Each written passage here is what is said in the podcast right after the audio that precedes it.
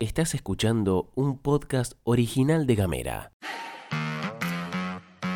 Hoy es martes 5 de abril, el barbijo deja de ser obligatorio en la provincia, la OM vuelve al paro, se viene estreno gameriano y tenemos varias cosas más. Bienvenidas y bienvenidos. Información, editorial y buena onda. Las noticias en 10 minutos. La pastilla de Gamera. Gastón Lodos, Flor Basso y vos.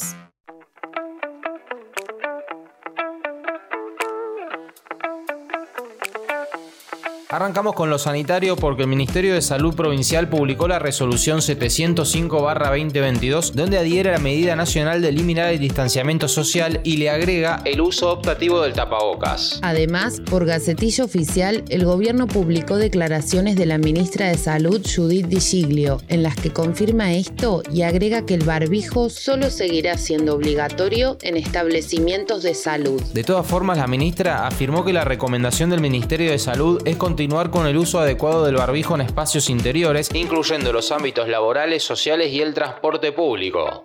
Después de haber parado 24 horas una semana atrás, el Congreso de Delegados de la UOM Río Grande definió comenzar un nuevo paro, esta vez de 48 horas. La medida comenzó ayer a las 23 horas y es por la falta de acuerdo con la oferta salarial de Afarte en el marco de las negociaciones paritarias. El gremio metalúrgico solicita un aumento inmediato del 45% y no desdoblado como ofrecen las empresas. El horario elegido no es casual, ya que es ahí cuando se produce el cambio de turno. Por eso se acondicionaron carpas de protesta en las puertas de las fábricas. Por otra parte, en Ushuaia, hoy se van a llevar adelante movilizaciones sindicales en dos puntos de la ciudad, ambas en reclamo por la situación de la obra social. Por un lado, con la consigna no al vaciamiento de OSEF, diferentes organizaciones como la CGT, CTA, SUTEF, SOEM, entre otras, concentrarán a las 14 en San Martín y Guaraní, frente a la Biblioteca Popular Sarmiento en Ushuaia. Por otro lado, desde la Asociación de Trabajadores del Estado convocaron también por la crisis que atraviesa la obra social bajo la consigna no al vaciamiento y no al gerenciamiento. En este caso, concentrarán el miércoles a las 10 de la mañana en la sede de QANIP. Somos audio. Somos imagen. Somos comunidad. Somos Gamera.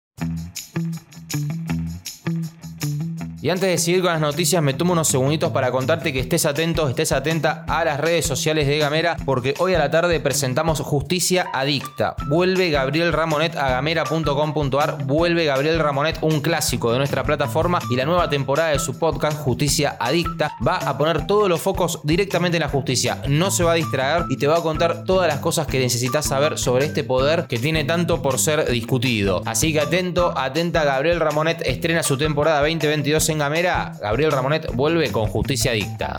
Seguí nuestros contenidos en gamera.com.ar.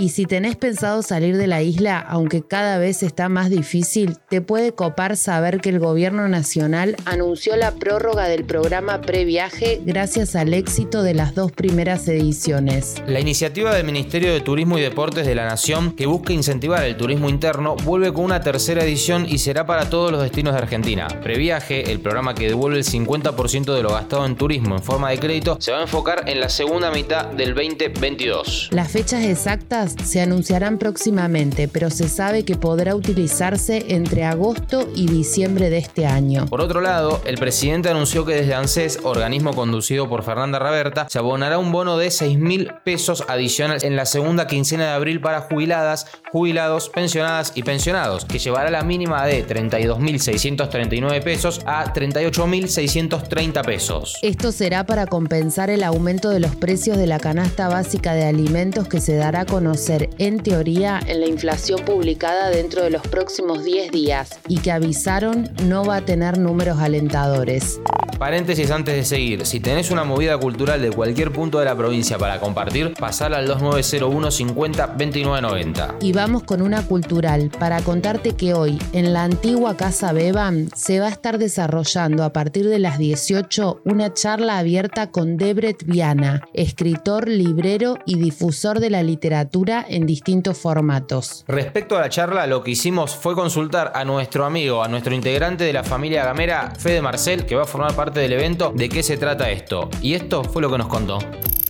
una charla abierta basada en circuito editorial. Voy a estar yo moderando la charla junto con José Caprito, que es un difusor literario que también vive acá en Ushuaia. Y vamos a estar hablando con Debret, hablando y charlando acerca de las dificultades que conlleva la edición hoy por hoy, las posibilidades de distribución. Me parece que está bueno, vengan a escucharlo, escribe muy bien, muy pero muy bien, es un tipo muy lúcido y con muchísima experiencia en materia editorial, así que queda dada la invitación a todos, agradecer a Laura Ávila y a la municipalidad por traerlos, por gestionar el espacio y eso es todo, amigos.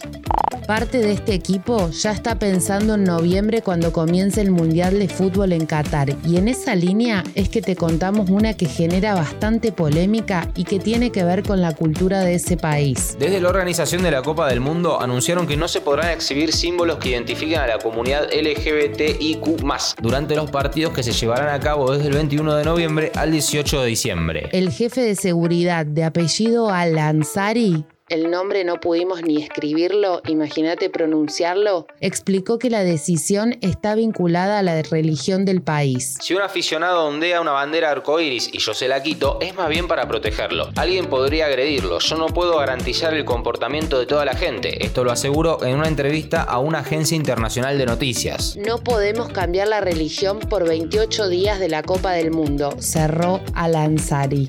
Antes de irnos, una pregunta que divide aguas. ¿La pizza argentina es más rica que la italiana? Con el objetivo de encontrar una respuesta a este interrogante, hoy un grupo de maestros pizzeros argentos se va a presentar en la 29ª edición del Campeonato Mundial de la Pizza, que será en Parma, Italia. El evento anual, este Mundial de Pizzas, reúne a los mejores maestros pizzeros del mundo y comenzará hoy y durará hasta el jueves. El certamen cuenta con 500 inscriptos de 40 países. En la última edición, la representación argentina se ubicó entre los 10 primeros puestos en 4 de las 12 categorías que conforman el certamen.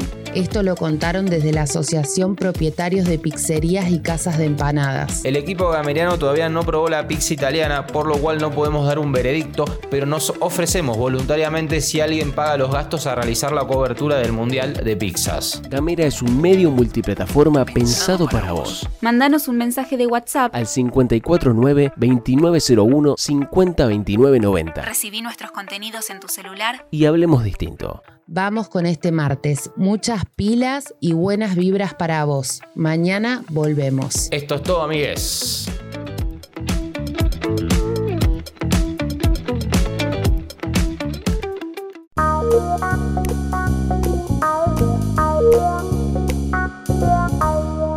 Estás escuchando un podcast original de Gamera.